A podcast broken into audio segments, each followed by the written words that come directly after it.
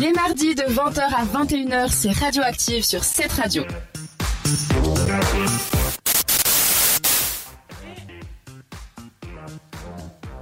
Oui, t'es là? Oh, mais non, toi, t'es là. Mais oui, donc il y a Lilia qui, qui voulait prendre la parole et je lui, ai, je lui ai fait un poisson d'avril à retardement.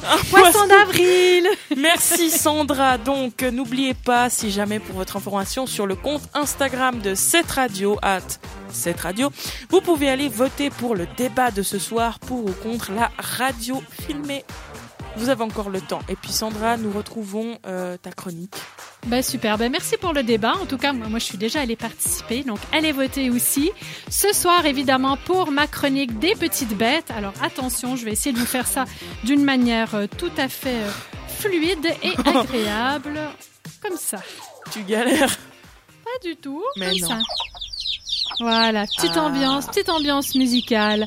Alors j'avais le choix, en ce temps pascal, d'opter pour les lapins ou les poules, mais comme il est plus difficile de mettre en fond sonore des lapins, le choix fut assez facile. On va parler évidemment des poules.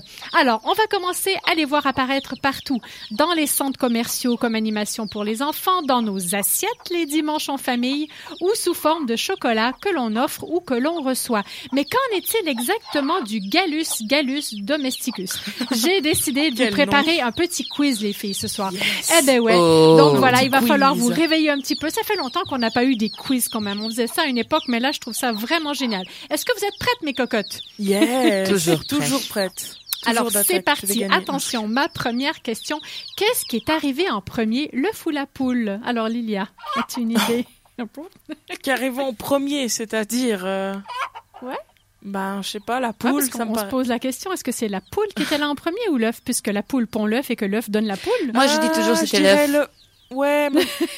bon, écoute, je vais pas revenir sur ma réponse, je vais quand même dire la poule, mais c'est vrai que si l'œuf, enfin s'il y a un poussin dedans et que ça devient la poule qui ensuite pond l'œuf, enfin, bref, quelle théorie, mais On s'en sort pas. Et Voilà. puis toi tu dis l'œuf, Je dirais l'œuf, ouais. toi tu dis l'œuf. Alors la réponse de Madeleine Scriba, qui est docteur au département d'écologie et d'évolution de l'université de Lausanne, c'est l'œuf qui est arrivé en premier. Alors je suis trop forte. Alors, bien joué. Même si le premier œuf n'était pas un œuf de toujours, poule, c'était un œuf de dinosaure. Dinosaure, ben Voilà, puis après Ah. l'animal a évolué, etc. Après, on pourrait se poser la question qu'est-ce qui vient en premier, l'œuf ou le dinosaure? Mais bref, on va pas s'éterniser là-dessus. J'ai quand même une deuxième question. Attention, quelle est l'espérance de vie d'une poule? Alors j'ai un choix de réponse. Je vais pas vous.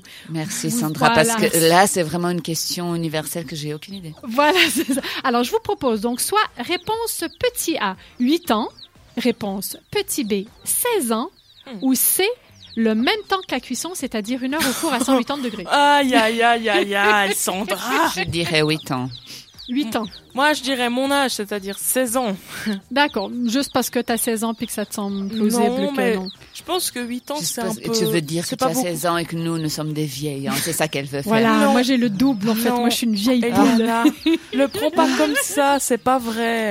Bon, alors attention, je vais vous donner la réponse officielle. Et oui, c'est bien 16 ans, mais non pas parce Bravo. que Lilia a 16 ans.